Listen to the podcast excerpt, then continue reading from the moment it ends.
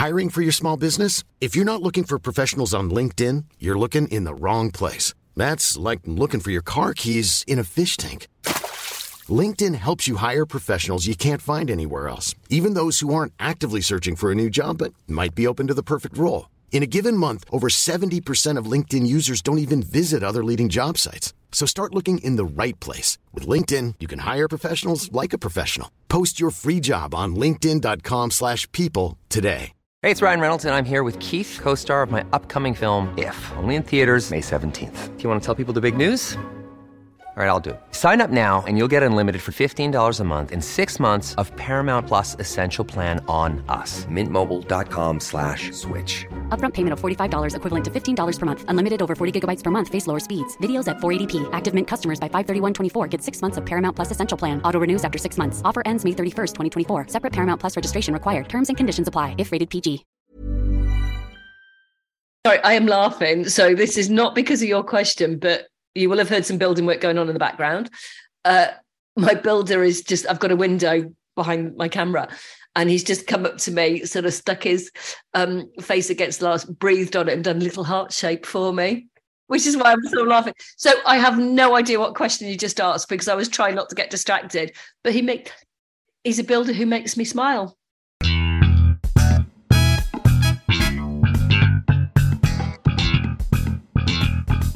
Welcome to the Humourology Podcast with me, Paul Boross, and my glittering lineup of guests from the worlds of business, sport, politics, and entertainment, who are here to share their wisdom and their use of humour with you. Humourology is the study of how humour can dramatically improve every aspect of your business and your life. Humourology puts the fun into business fundamentals, increases the value of your laughing stock, and puts a punchline back into your bottom line. Please remember to like, subscribe, and leave a review wherever you get your podcasts. My guest on this edition of the Humourology podcast is a Baroness, television presenter, and five time Paralympian. During her sporting career, she has amassed a hugely impressive 30 world records, 16 gold medals, 8 silver medals, and 4 bronze. On top of that, she's also won six London Marathon titles. After her racing career, she's continued to work for the betterment of sport, disability services, and youth as a coach and as an independent crossbench peer in the House of Lords. She's also appeared as a presenter on BBC Wales, S4C, and BBC One. She was awarded the BBC Sports Personality of the Year Lifetime Achievement Award in 2019. Frankly, she could probably be considered a bit of an underachiever. Tanni Grey Thompson, welcome to the Humourology Podcast. It's lovely to be with you. Uh, thank you. Well, I, I honestly, I, I could have gone on and on about your achievements, and uh, it, I think you, you are the most decorated person we've ever had on the Humourology podcast. So um, it's it's astonishing and uh, fantastic, and I'm a huge fan of your work. But I want to go back to the uh, beginning. You grew up in Wales um, with your parents and your sister Sian, and you're on record as saying that your per- parents have been a massive influence on your life. Did that include humour? And was humour valued in your family? Yeah, humour was valued um, in the family. Partly as a way, way to deal with some things. Um, you know, partly the way that I was treated as a, a disabled young person.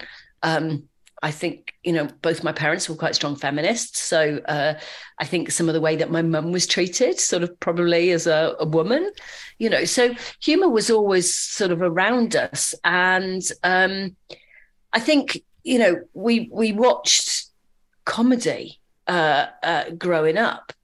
But I, I think it's also um, some of the stuff that we watched in the 70s, you know, is kind of seen very differently now.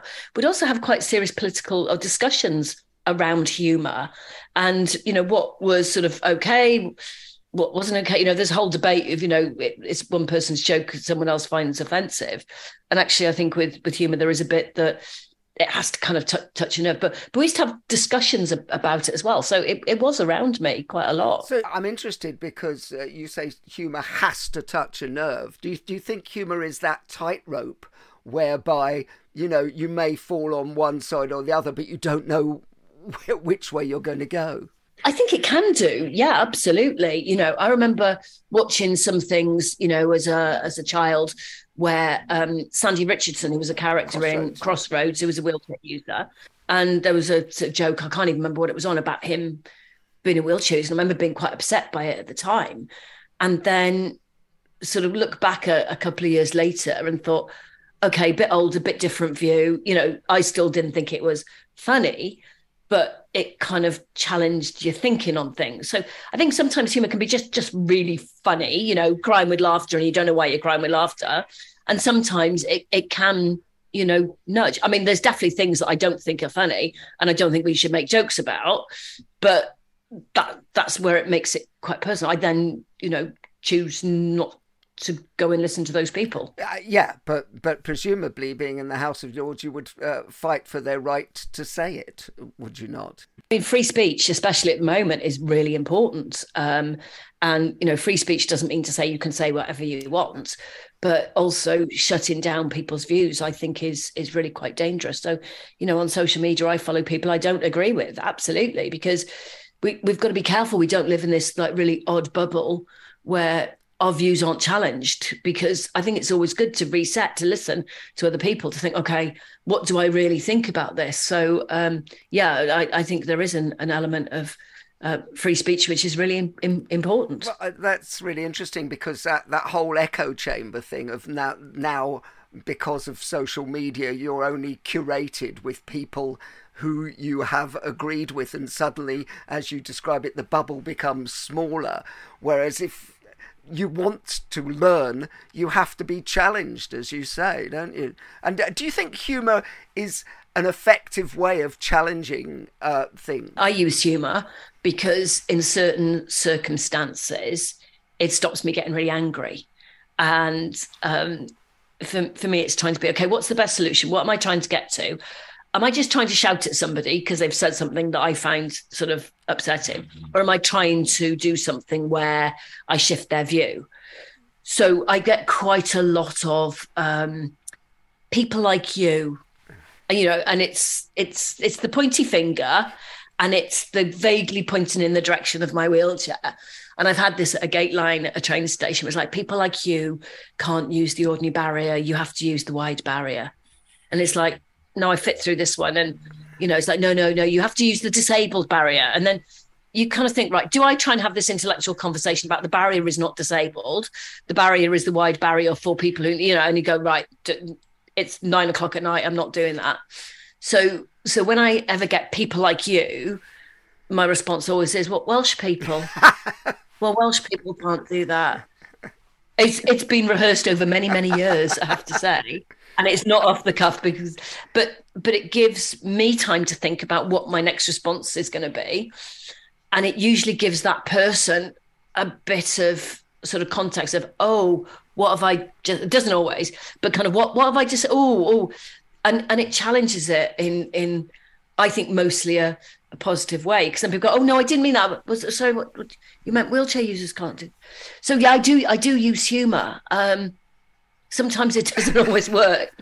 But but for me, I have to because otherwise, the, the people like you comment, it it um, hurts the wrong word. It annoys me, and it's like, what gives you? You see, this is where this is why I use humor because it, it very quickly gets into what gives you the right to decide what capacity I have to do that. And it's usually about where my chair fits. Like, I know how big my chair is.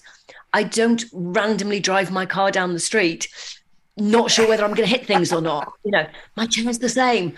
I know what I can fit through. So, um, yeah, that, that's why I use humor because it it tends to it can defuse the situation. I also, you know, I do a lot of public speaking. It, it's knowing when to use humor to get effect because people do remember funny things, and and when to to not use humor to you know when you have to be serious. Um, you know, and the one thing is, you know, I learned in the House of Lords humor can work in the chamber, but humor doesn't work great in Hansard, oh, yeah. which is, you know, how our, you know, spe- I mean, now everything's recorded on TV, but when it's written down, it can read very differently. So you have to be quite careful about how you use humor in the chamber because it's it's also there written down forever. Well, yeah, and uh, and and no one's going to put in Hansard little smiley faces beside it, are they? you know? Or the reaction of the chamber. So there's real world funny and there's House Lords funny, and they are quite different things. Because I remember ringing my husband after a really long day uh, and saying to him, "Oh, it was so funny today," and I told him, and he was like, "Yeah, that's not funny at all." And it's like, "Oh, but." It was like it was at the time. So there was a question on Gibraltar, and there's about eight minutes where the minister has to, and everyone who stood up to ask a question had had some connection with Gibraltar. And um, Admiral Lord West stood up and sort of made a joke about, you know, that he never lived in Gibraltar, but he used to be uh, captain of a ship and he thought he'd nearly anchored it in the wrong waters off Gibraltar in Spain when he should have been in Gibraltar. And everyone in the chamber went, oh, and it, and then as I tell Ian, he was just like, yeah, that's, that's not, that's not funny. so for me, there's definitely several versions of funny that I have. I think that's brilliant. But uh, what I, I go back to is is that mirror you can hold up with humour. That you go, you mean Welsh people? That bit is brilliant because what what it because uh, they have to then go. Oh, hold on. What do I think? And, and it reminds me, we had uh, the lovely Jo Brand. I don't know if you know Jo uh, on on the show, and I've known Jo forever because of our comedy backgrounds. But um, she said one of the most useful things you can do is have some heckle put downs in your back pocket, especially as a woman, because what it does is it, it, it just sort of startles people out of and they have to think. And I thought that's very similar to you going, uh, you know, what do you mean, Welsh people? so I'm treated different ways. One way as an ex-athlete, generally quite nice. Um, one way as a parliamentarian, people like me or don't like me, and then as a disabled person. So, so I think it does help sometimes, you know, to just to just to think what you would say in certain. So I I don't experience, you know, uh, much misogyny in the House of Lords, but I experience it in my life outside. Um, I mean, one thing I do uh, try to channel is Michelle Obama you know, when she said, when they go low, we go high. I, I do try to do that. And then I, I, I did have um, uh, a moment a while ago where um, some older man was trying to be a little bit patronizing to me. And he picked up my hand and stroked it and said, um, you know, oh, it's so lovely. He was being really patronizing. And I said, oh, it's so lovely you, you come out because you, you know, when it's cold, you have to be careful. And people around me laughed and he sort of he laughed and then and then I thought, oh no, oh, that wasn't Michelle Obama, was no, it? No, you know, I wasn't rude, but it was like, oh, and he was stroking my hand and being really patronising to me. So it, it was a bit, you, you know. So I'm I'm kind of thinking, okay, what would happen if that's something like that happened again? What would I do differently. But you see, you know, you, you have comedians on stage. You know, I always think when I, when I talk about it, it sounds a bit rehearsed, but comedians are rehearsed, aren't they? A lot of the time. You know, they don't just go on stage and think, you know, uh, you know, they'll react to the audience and they'll say things. And, you know, one of the things they can be very quick and, you know, clever. But um, you know they do rehearse things and check what goes down and what doesn't go down. Well absolutely. And uh, having spent 10 years at the comedy store it, it suddenly reminded me of uh, of the line that i used to have in the back of my head which was uh, i don't mean to patronize you. That means talking down to you. Yeah it's uh that's always an interesting one isn't it? yeah, yeah. I don't mean to be patronizing no yeah, exactly. Uh, you often uh, speak about uh, discriminationers and and the barriers to, that people face, um, and you're a huge advocate uh, for them in the House of Lords. Does that ignorance that you run up uh, against? How do you get around that? Do you do you have to think to yourself, "This is funny" in a way? Do you have to put it in a box because we've just been talking about it. And I wonder how, because sometimes these things wound and stay with us. Do you have to just laugh them off, as it were? Yeah, sometimes. And then I think you can kind of use it as an experience to develop as a person as well in terms of thinking about how you need to kind of shift people's views.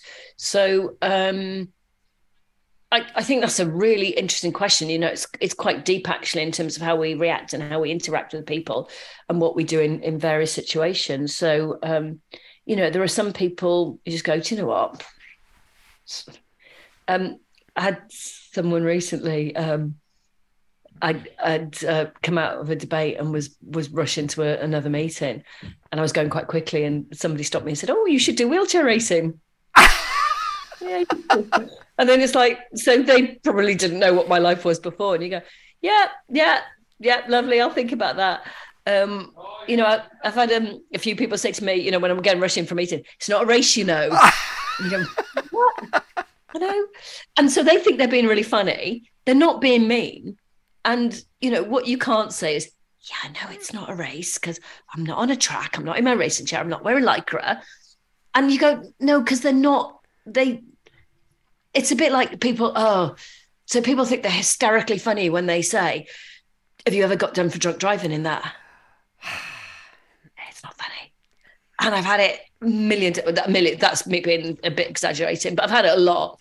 And again, you just go, "Oh no, no, I haven't," because it's like, oh, do you know what? Because if they got the, do you realize how patronizing that that that's not that's not being kind back. So, yeah, it's it's it's it's interesting when people think they're being funny, and I'm sure I've done it. I'm sure I've said things thinking I'm being really funny, and it's not. So um, I think you know it's you, you've got to give a bit of leeway with some of this stuff. Well, well, yeah, and I think you've got a choice, haven't you? You've got a choice of being kind and going, "Oh, well done, fabulous," or you can just be completely stony faced and go, "Oh, that's original," um, and yeah. really. To get through life, and the whole Humourology project is about the lightness of uh, of interactions. Surely that's an easier way, isn't it? To go, ha ha, no, no, very well done. You know, uh, uh, like it's the first time you've heard it, really, which is tough, I think. Sometimes you just haven't got time to deal with it, so it's easier to laugh it off than, than just to get out there than than you know actually kind of have a deeper discussion about feelings and you know how you've been offended. You know, I I, I do worry a bit uh, about you know sort of ups- upsetting people and people's ability to be upset by things and and that leads us to a whole different conversation about kind of resilience and how you build resilience into young people and you know you get it in sport you know where you know for it, sort of shifts and changes about okay we're not going to have competitive sport in school. But at some point life is competitive. So how do you bring it in? But how do you bring it in the right way to develop resilience and skills and you know these different things? And they're really big you know there's not a binary answer to some of this stuff.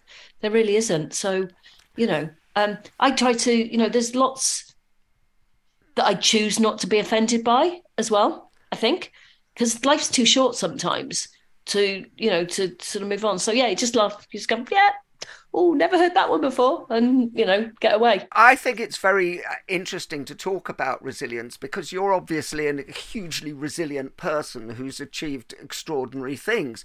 Um, do you think humour aids resilience in that sense, and and and, and therefore, how can we teach it? To the next generation rather than just you know we're all going to get knocked. Uh, we have uh, children pretty much the same age. Your your daughter's 21 now, isn't it? Uh, yeah, my son's 21 as well. And that whole thing about trying to wrap them in cotton wool and you know, uh, somebody says something nasty to you at school which is meant to be a joke. What do you do? Do you do you encourage them to go home and cry or report it to somebody, or do you build in them something that can be useful in life. I mean, sport teaches you lots of resilience because I lost loads of races in my career. And so, but people remember the ones I won. So nobody ever lists the really big races that I lost. So I completely screwed up my 800 meter final in Athens. Um, beaten for a number of years, world record holder, made a stupid decision, about 100, actually about 90 meters in that cost me the race. Well, I say cost me, I, I might not have won anyway, but that absolutely was the nail in the coffin to me having a chance of winning. Nobody ever lists that in my my list of accomplishments, but it's one of the biggest lessons I learned in sport. So, you know, you you do have to. Um, I, I, I get frustrated when people talk about overnight success oh, such and such, you know, they've come from nowhere. And especially, I think, in the music industry, and they don't see that they've been to potentially stage school or they you know were learning instruments or wrote their own music or and they might be young but they did loads of it or or sometimes there is this overnight success. But the the reality for most people is like years and years of work it's just no one knew about them. So you know i think sport in a way teaches you uh to kind of be used to failure. I don't know any athlete who's like won everything they've ever done and you listen to um someone like Michael Johnson talk about it mm. and about his career in sport. And there's loads that he didn't win and then suddenly, you know, developed. And but people don't tend to want to hear a, a, about those things. And resilience, I think, is really important because you you do have to have a level of it, but you also have to find people around you you can talk to when things are, are hard. So it's it's um, you know, I've got a really close group of friends who are amazing that, you know, when I want to have a rant about something, who will also say, you know, do you know what? you've overreacted a bit, or no, you haven't, or you haven't reacted enough. So I think that support makes a, a big difference. But I'd, I'd say, you know, humor and laughing with my friends is is a really important part of my relationships with people. Yeah. Oh, uh, why are we so drawn to people who make us laugh? What What is it? Do you think that that you know? You said you you have effectively chosen your friendship group around making you laugh, but obviously, you know, supporting you in other ways as well. But why why is it so important, do you think? I think I'm quite an optimistic person most of the time. And I kind of need people around that will sort of say, you know, let let's look forward. Let's learn from what we've done or what happened in the past, but let's look forward. I think I'd like laughing. It does make me feel better. You know, it's just, you know, in, in my working life, I deal with some really difficult things. And there's no humor in the difficult situation I'm dealing with. There is no, you know, some of the stuff I work in is is quite frankly horrific and miserable.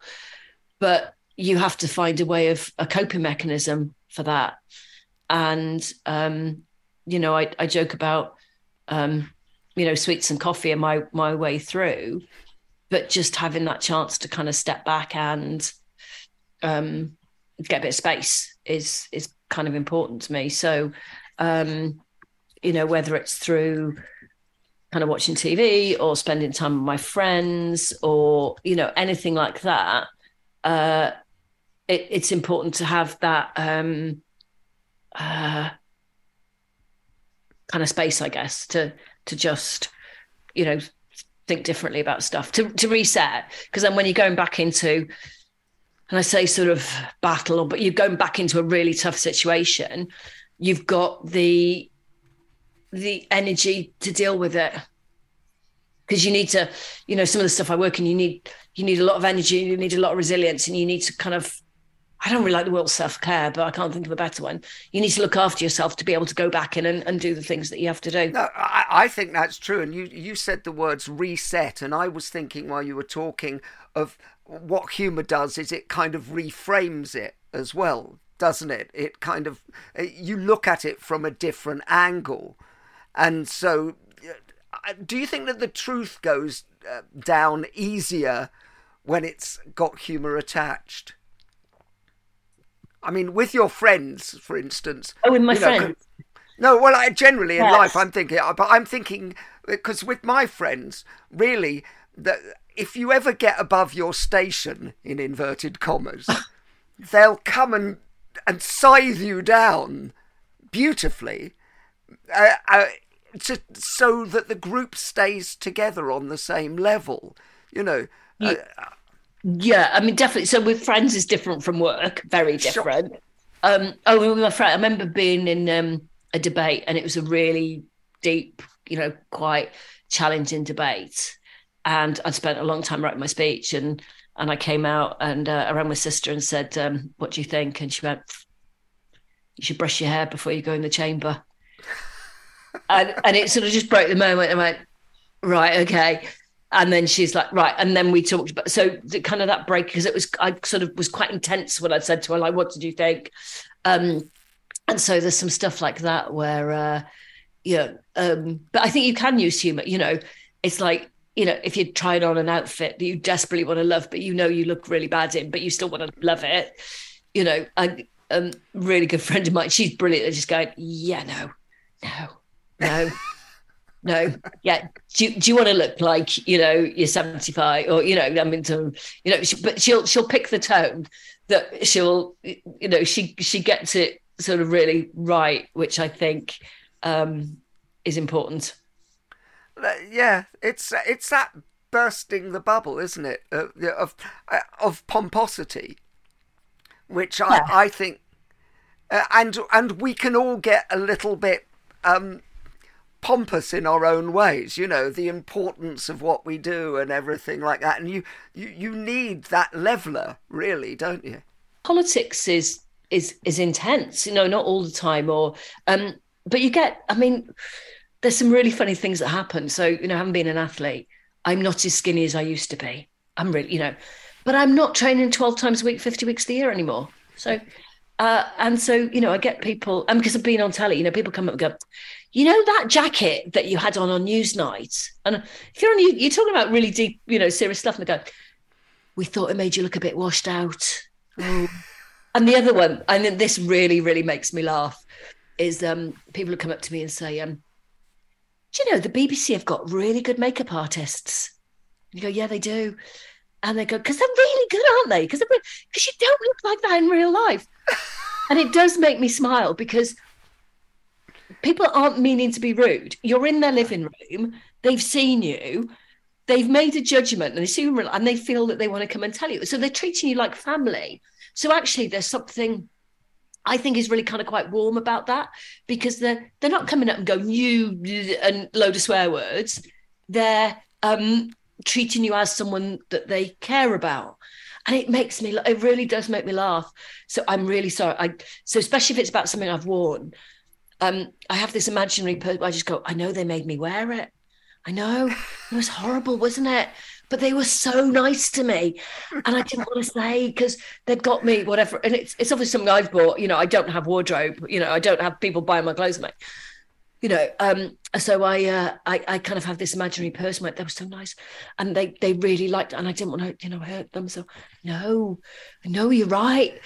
And so because you, you again in that, you can't say well, I really liked that. I thought I looked great in it. So, so they, they, but every time, and that happens fairly regularly, you know, different ways. It does make me smile because I think that they see me as family, and that's that's really quite sweet. Well, you see, I think that's so sweet because it, it, it, you are internally reframing, and that is, I think, part of a, a, characteristic of a successful person is they are seeing the best in it. And if there is no best in it, they reframe it to make it work for them or at least not affect their, their psyche so that they can easily brush it off, which is what humour is, isn't it? It's like you know when people say why can't you see the funny side i think what you do so successfully is see the funny side all the time, if at all possible. It also comes from the position I am and, and what I do. You know, I think, you know, my best friend, if someone went up to her and said, Your makeup looks horrible, she uh, she would react in different way because that's kind of personal. So I think some of it's the so I've got sort of different versions of me. You know, I've got the the me that was an athlete, the me that's mum, the me that's parliamentarian, the me that's politician. You know, there's there's different bits of of me who all come together in one person. Um, and I don't kind of sort of go out to go, oh, today I'm going to be this. I'm not kind of creating this image of myself because it's me. But people might only see one bit of the. So I sort of say I'm a Venn diagram. People might only see one bit of the Venn diagram. And this comes back to my parents. They were always very keen. I did not identify myself just as an athlete. My dad was like, You're not just an athlete. And that's actually being an athlete's a bit boring. That's the most boring part of you because you know you turn up and go, "What did you do today?" Well, I went training. I went training, and it did, and it's really dull. So my, my parents were a really important part of that in in helping me see myself as a Venn diagram, but also understanding people only saw little bits of of me. That's fascinating because um, we're talking about how that we can mold people to have a resilient attitude, and what you've just described is that your parents had that ability to help you mold yourself to have that sense of humor about things but not see yourself just as one thing. I think especially in sport where you have a very limited life you know and i retired at 37 so i i kept going for quite a long time. i mean i probably hit my peak at 34 and then went downhill quickly but um you know it is not a lifelong career in in most sports. There's some sports where you can keep going a bit longer but you know it's so i think in terms of how my career was framed at the end of every season my dad would say to me so what are you going to do when you grow up? Oh, you know? lovely. And then even you know um so when i went into the house lords i remember um ringing my dad and saying like i'm in. I've i've got the confirmation. And he was like yeah it's not a real job though is it yeah, your sister's got a real job because she's a nurse. And but he didn't, you know, he's like, yeah, and, and it was that bit where it was like I was so excited because it's quite an arduous process.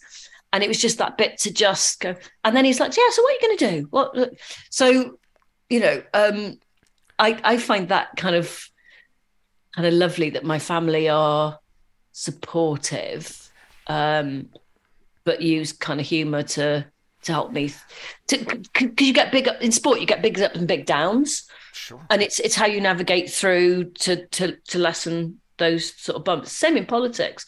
You can win, you can lose, you can have great days, you can have days where you feel like you're smashing your head into a brick wall and you get nowhere and nobody listens to you. And there was um big bit of legislation I was doing and uh, I was in charge of the votes and I basically lost four votes in a row. And I remember feeling really demoralized. And this was about support for disabled people. And I remember ringing home and just like, how how do I tell my family that we've lost the votes? And um, Carys was only little at the time, and she answered the phone and she said to me, um, "Daddy's made me watch the Parliament channel." So I was like, oh, "Okay, right." And she said, um, "You're not having a good day, are you?" So I said, "No, no, I'm not. No." And she went, "But we still love you." oh. You're like, "Oh." And there's one bit if you goes, really? That's and the other bit you go, it's my baby. So you know, it, it, it, you have those moments where you need that kind of reframing.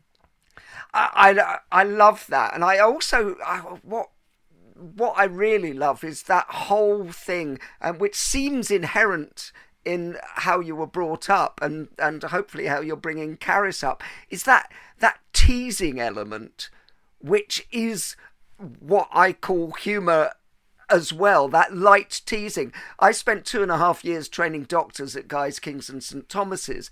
And while we were there, King's did a, a research paper into how quickly, it's relevant because your uh, sister Sian's a nurse, how quickly nurses got patients better. And the ones who had humour, who could tease, cajole, play, got their, their, their patients to leave in half the time and got them to the place. And so there's a real art to to that whole teasing. And I think going back to what we were talking about resilience, if you can be teased and play as you're growing up with people, that gives you uh, the ability to be more resilient. Uh, do you think that's true? I'm Sandra, and I'm just the professional your small business was looking for. But you didn't hire me because you didn't use LinkedIn jobs. LinkedIn has professionals you can't find anywhere else, including those who aren't actively looking for a new job but might be open to the perfect role, like me.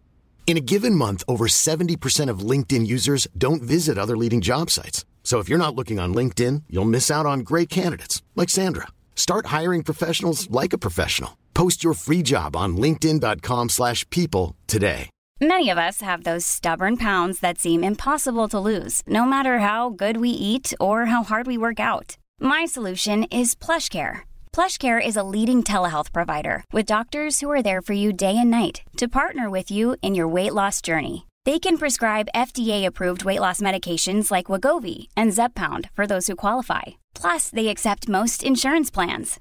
To get started, visit plushcare.com slash weight loss. That's plushcare.com slash weight loss. Hey, it's Ryan Reynolds, and I'm here with Keith, co star of my upcoming film, If, only in theaters, May 17th. Do you want to tell people the big news?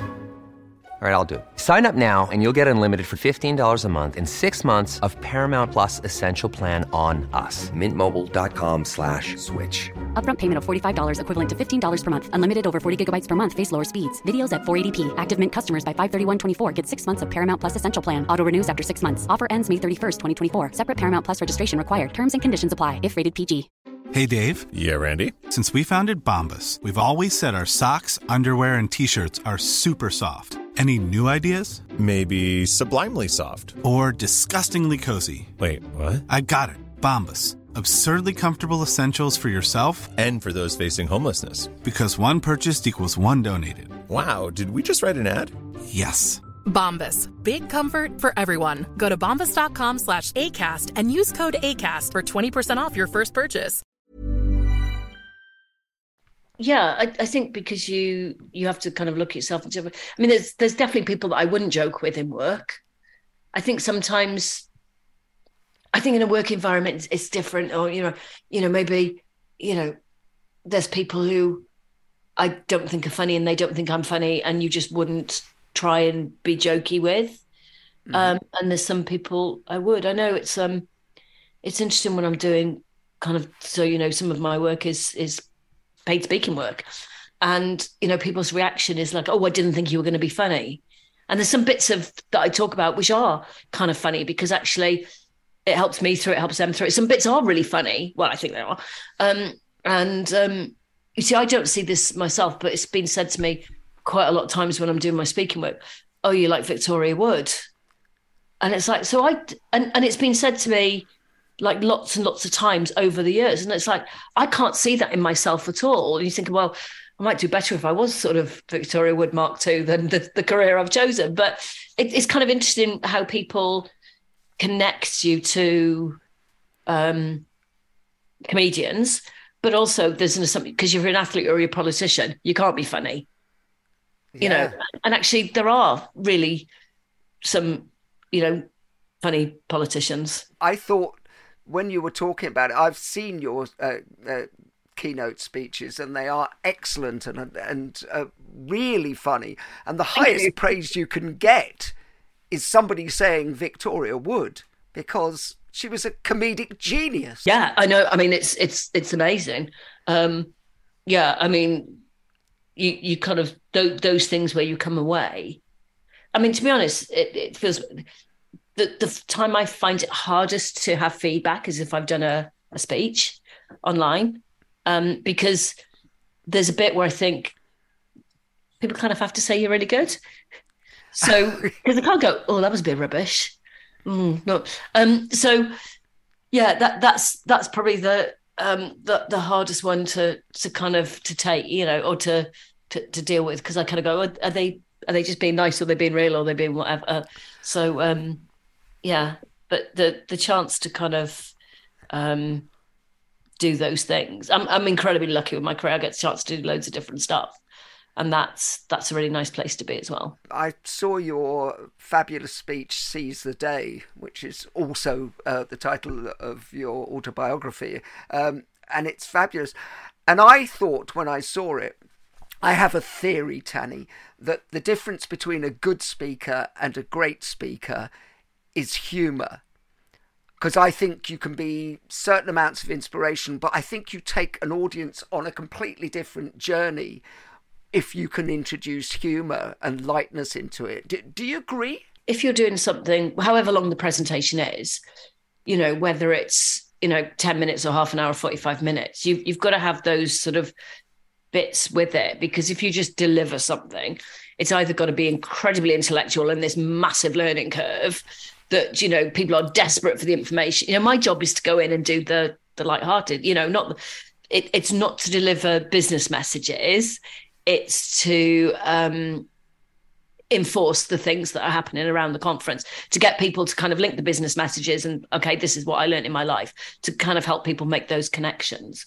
Um, but you know, I it, it, even with some of that, I've had some funny ones. It was like, um, and anyone in the speaking world's had it probably. You know, I had a call very late Thursday night saying, um, "Can you be in Birmingham tomorrow? The speaker's just dropped out." And it's like, "Oh, okay, yeah, yeah I can." And they're like, "Yeah, because we've rung everyone else we can think of, and no one's answering their phones." And you go, yeah.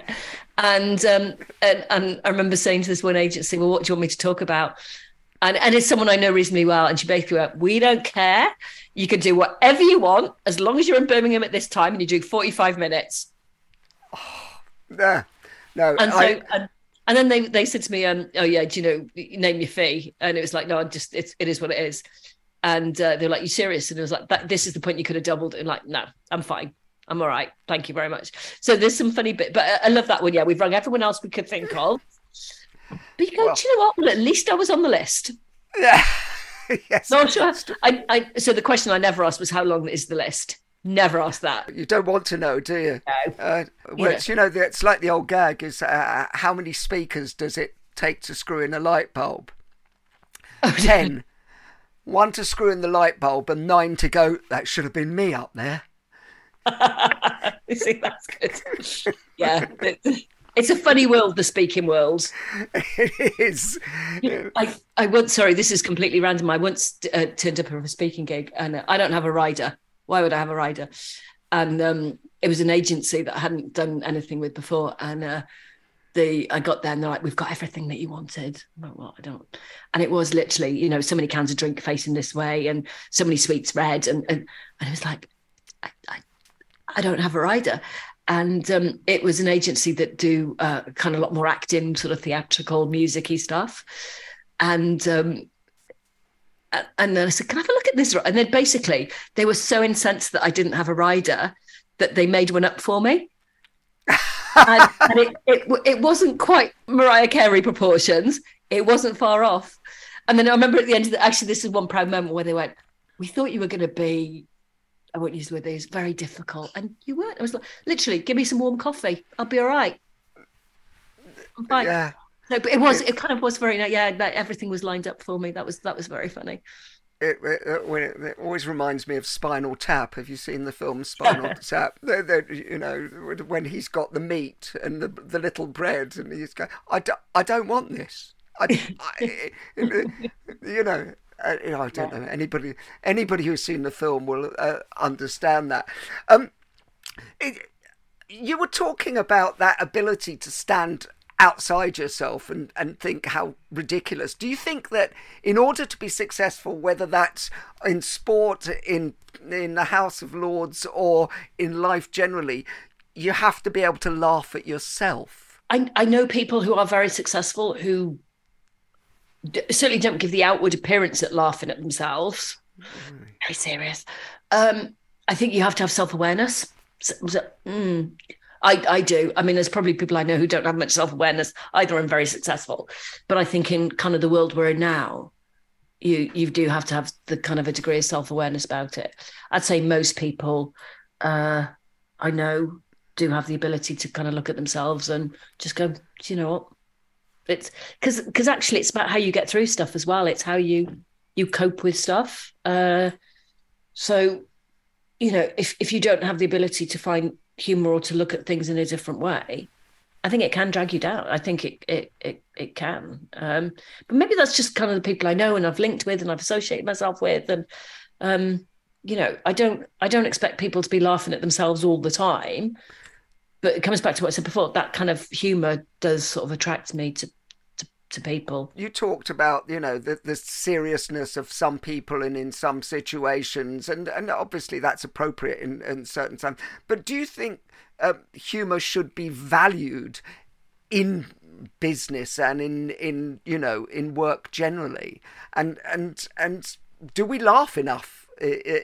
Is really the point. We probably don't. Um, I mean, we've probably all been on like horrendous um, away days, team building courses, where you kind of all get thrown in together, and it's like. mm. And then I've been on ones that are brilliant, where you actually do laugh and you have fun and you bond and you get to know different things about people, and it's it's it's really useful. Um, so um, I don't think we do. I it comes back to what's this line, and it's different. I think in the real world and in the business world, you can't you know, in sport, a lot of stuff has been excused with banter. You know, it's banter. Like, no, no, it wasn't really. So, you know, uh, I, the the squad I was in, I would say we had a lot of banter, but it was the right side of. But then I don't know necessarily how other people took that. I remember um, but doing it doing a training session with Dave Weir, who's like one of the fastest men in the world, and we were doing Yeah. starts together. And basically, you know, he he, he would just beat me hands down. Uh, and he was trying to help me. And then in the end, it was like, right, you start five meters back from me and you push with one hand and then see how long I can stay away from you. You know, and I remember him just looking at me and just going, and you know, but there's humor in lots, lots of different ways. So yeah, I, I think you you you got to be careful about where it slips into banter and the wrong humor. But banter can be brilliant at its best. You know, it's fab. Um, you know, but yeah, I think we're probably all a little bit more aware of of, of some of those things. But I I do think for me, hum, humor keeps me going, and and you know that's and it, it sometimes it can be laugh out loud, and sometimes it can just be a look.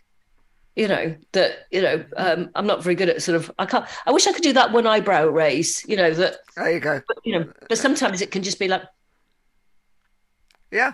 you know that's No. sort of like yeah that and you just go yeah You you studied politics at university, Hmm. um, and uh, did you have any ambition to go into politics before sport, or, or, or competing on that, or was it a complete surprise afterwards? I had no ambitions at, at 21 to go into politics. Uh, I wanted to be an athlete. I thought my plan always was to do law conversion. So it was kind of be in that space. Um, and as I kind of went through my time competing and everything else that I was doing, um, uh, I kind of realized politics and achieving change was something that really mattered to me. So apparently, there was someone who'd said to my dad when I was 21, she's going to end up in the House of Lords. I, I don't remember that conversation. Uh, my dad did, but um, so it was, it was the Lord Lieutenant of, of Cardiff uh, who said that to my dad. And um, yeah, I think it was probably where I was going to end up. I just didn't see it. But I think I'm, I made decisions along the way. You know, I knew, I knew when I retired from sport what I didn't want to do. You know, I'm not, I'm not a reality TV type of person. You know, I, you know, I, I know what I'm not good at, uh, mostly. So, you know, I think it's very hard when you're an athlete when you, you retire and you get kind of offered things and you get shoved in a certain way and it's very hard to dial back from that. So I think I was really conscious again from being in my twenties. Whatever career I sort of decide to do, number one, you've got to commit to it and you've got to take it really seriously, as seriously as you take training and sport and all that.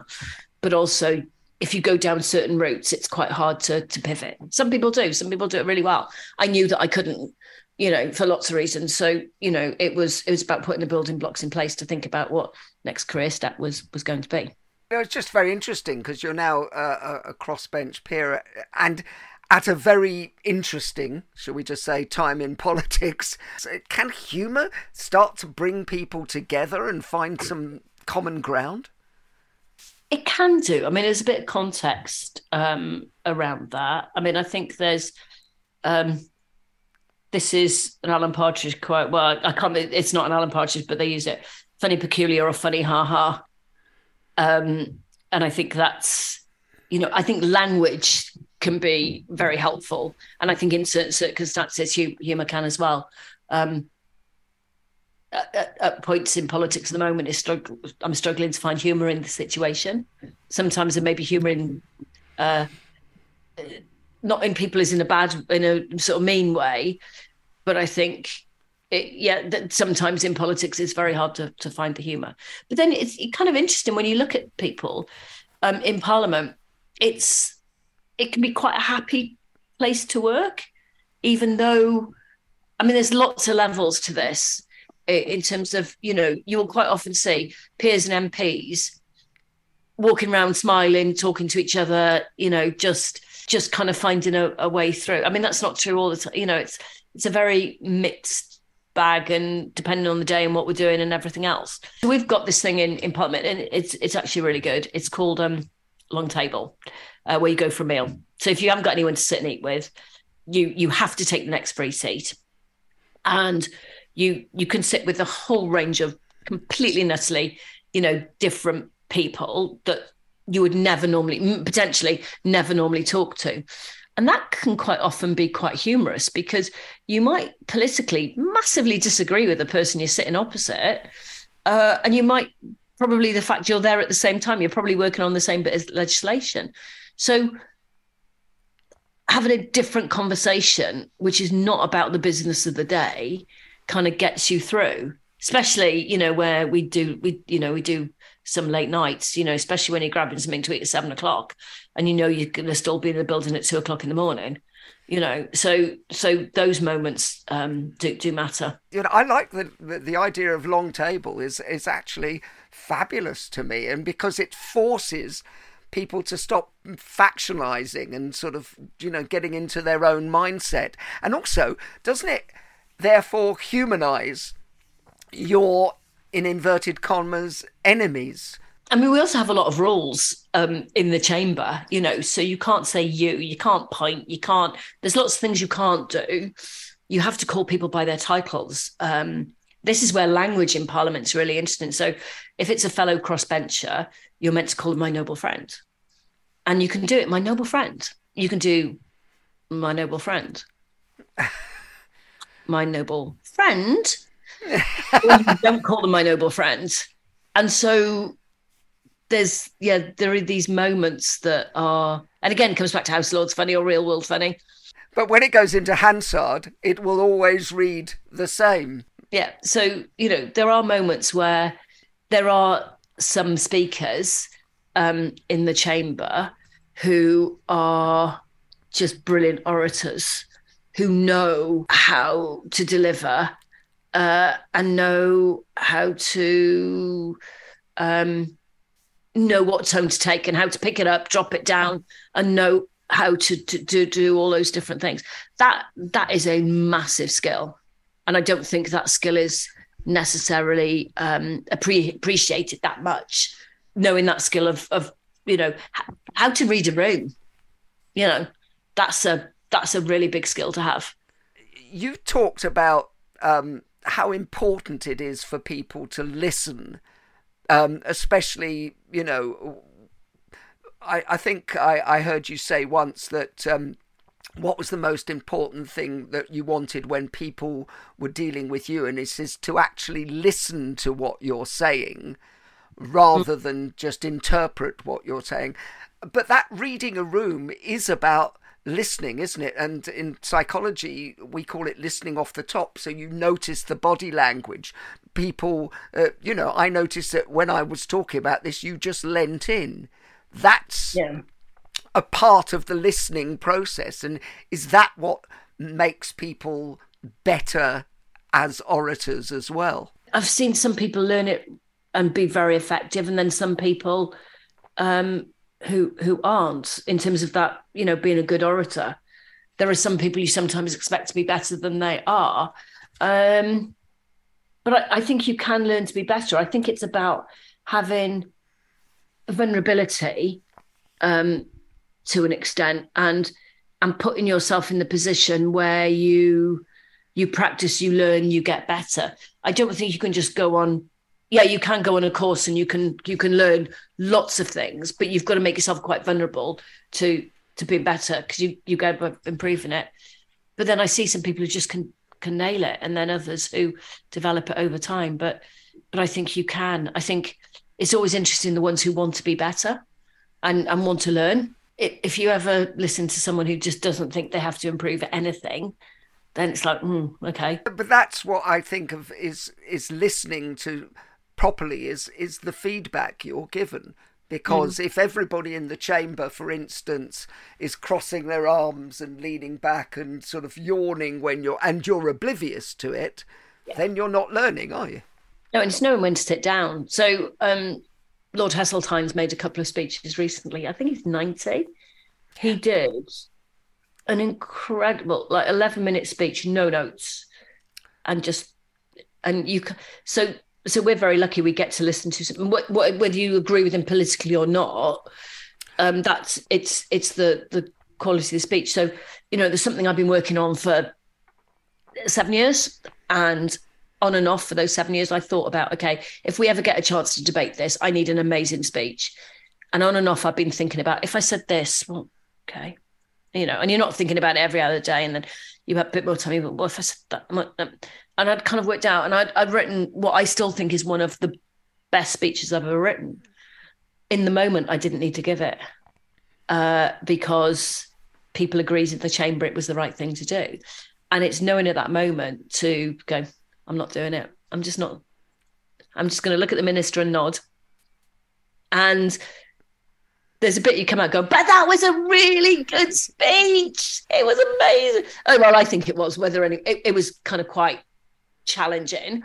But you go, it's, it's kind of, and I still think it was the right thing to not, and, and I might I'll need it again. I, it's it's that there will be a version of it that I will use, but there's a few things where in in Parliament you've got one chance to do it.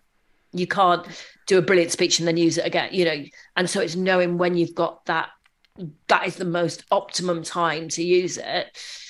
There was no humour in it, uh, but you know, it's um, it's it's sometimes it yeah that that awareness is really important. Knowing when to sit down, no you know, I, somebody said to me, don't go and speak in a debate where you're not an expert because there'll be 40 people in the chamber who are an expert. So, you know, just it's it's it's knowing when to speak up, it's knowing when not to, and knowing when to just step away. It's, it's knowing when to hold them. It's knowing when to fold them. It's knowing when to walk away. It's knowing when to run. Uh, to yes. paraphrase the old song. This is an aside slightly. I was um, right backstage by uh, the the People's Vote uh, rally when uh, Lord Heseltine, Michael Heseltine, was making the speech, and there had been a whole succession of speeches, and all great parliamentarians, all making uh, great speeches. And I wrote on um, my social media that Lord Heseltine uh, made the best speech of the day, and it was. It wasn't read; it was just off the top of his head, and it was extraordinary. And I was amazed that some people who didn't agree with his politics, which I don't particularly myself, um, in certain things, were were having a go at me and saying you can't say that because. And I'm going. I it was just reporting. It was the best speech. I, I love listening to people who are good speakers. Well, like why wouldn't you? I mean, who who wants to listen to people, speakers who are rubbish or not very good? But I I like listening to someone who I disagree with on probably reasonable amount of politics, and then going, okay, I need to listen to what they say. That's you know that's good. And the, you know the chamber's really interesting because depending who you are, you get leeway. There are brown, brownie points that you get in the chamber, and people build up brownie points or they don't. You know, and um, you know, uh, Lord Howe, Geoffrey Howe was one of those people that people listened to him. If he wanted to talk for 20 minutes, people would listen. And there's other people, you know, a lot of stuff we do is like uh, time allocated. Um, you have a, it's called advisory time. It might be five minutes. Some people, they get to four minutes and 49 seconds and it's like, okay, sit down now. Other people, you know what? Just carry on.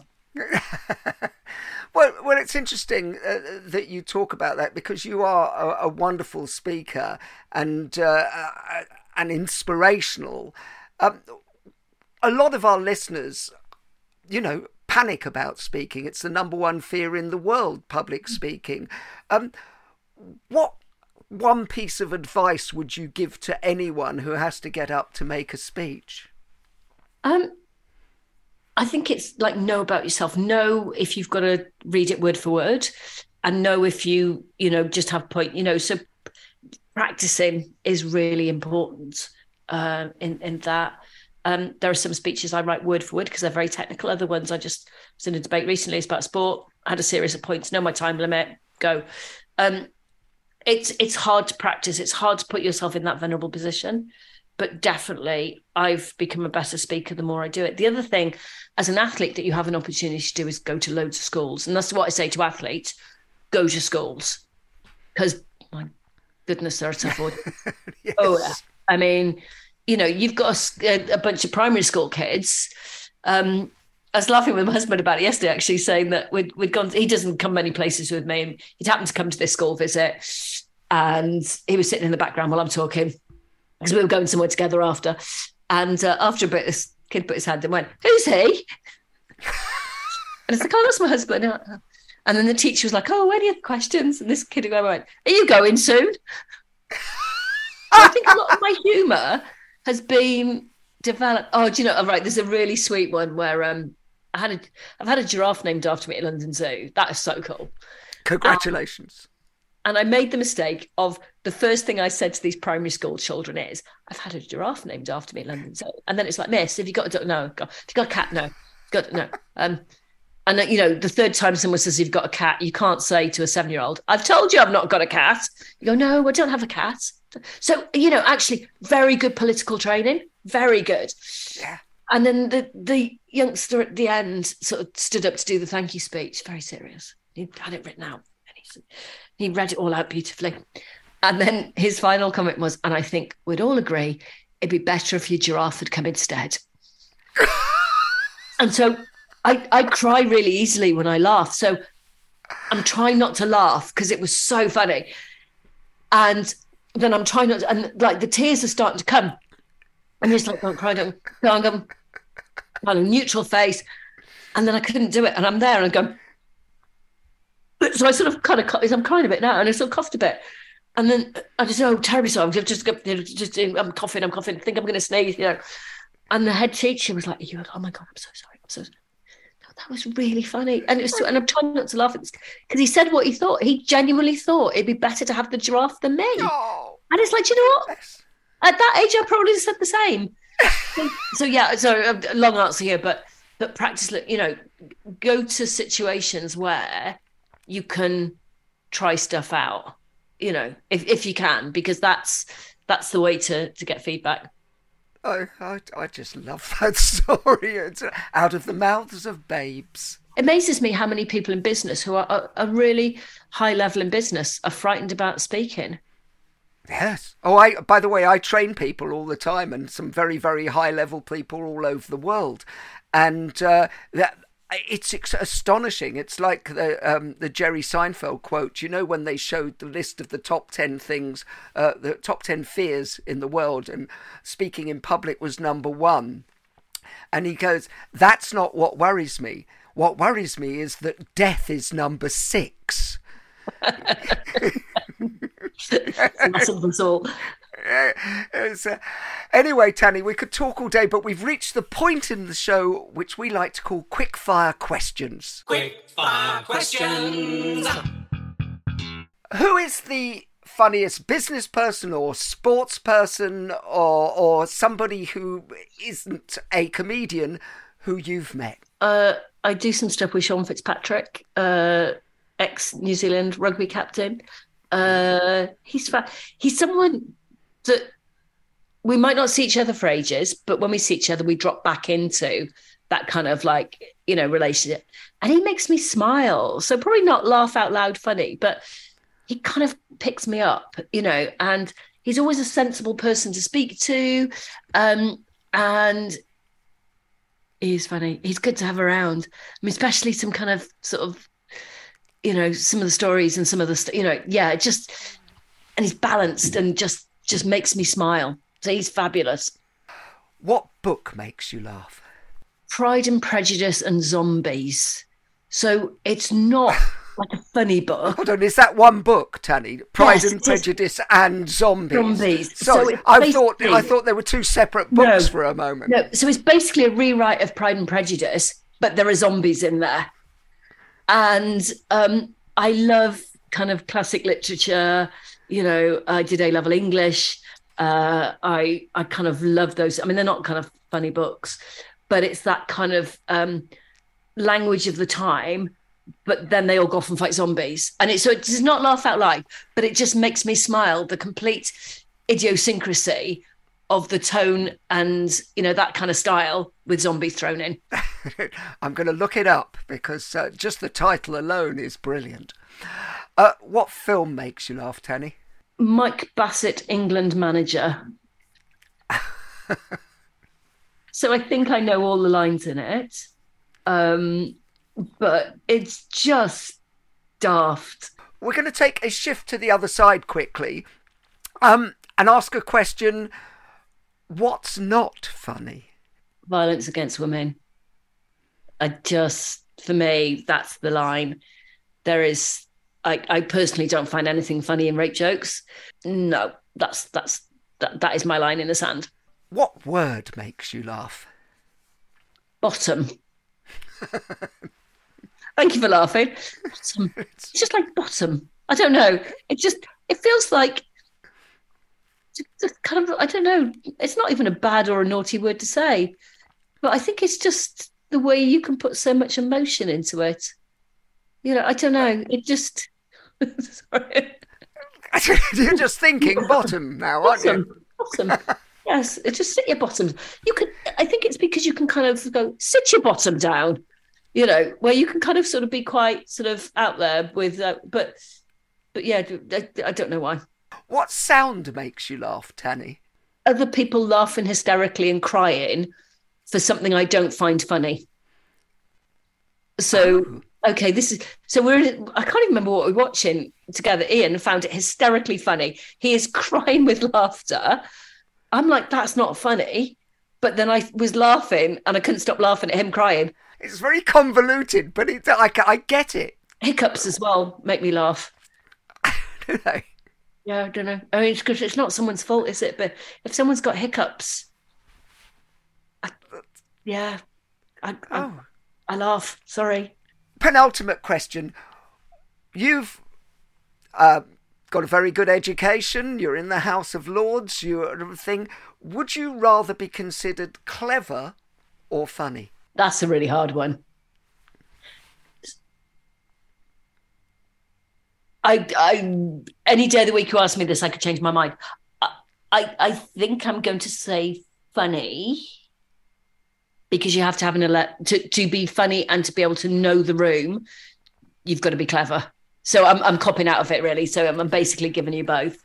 No no. I think that's completely valid because i think i've never met uh, funny people who aren't clever but the other way round i have met plenty yeah, I mean, I remember watching various TV programs with with Carys, my daughter, and you go, "Oh yeah, they went to Cambridge. Yeah, they went to Oxford. They went to, you know, uh, you know, oh gosh, they only went to Exeter. No, I'm just, you know, it's uh, it it's a lot of funny people are very clever because it's it the bit with humor. It's about that line and being smart to know enough to know what side of the line you are. Finally, uh, our final question, Tanni. Desert Island gags. You can only take one joke with you to a desert island. What would it be? How would you identify a dogwood tree? By its bark. Lovely. jokes. I'm what, I, I, I, can never remember. You talked them. about kids uh, working with kids. That's the perfect kids joke. Ian is horrendous at dad, dad jokes. Absolutely just makes me roll my eyes. So I sort of smile, but try not to smile. And then, and then you, at some point you go, "That is really stupid."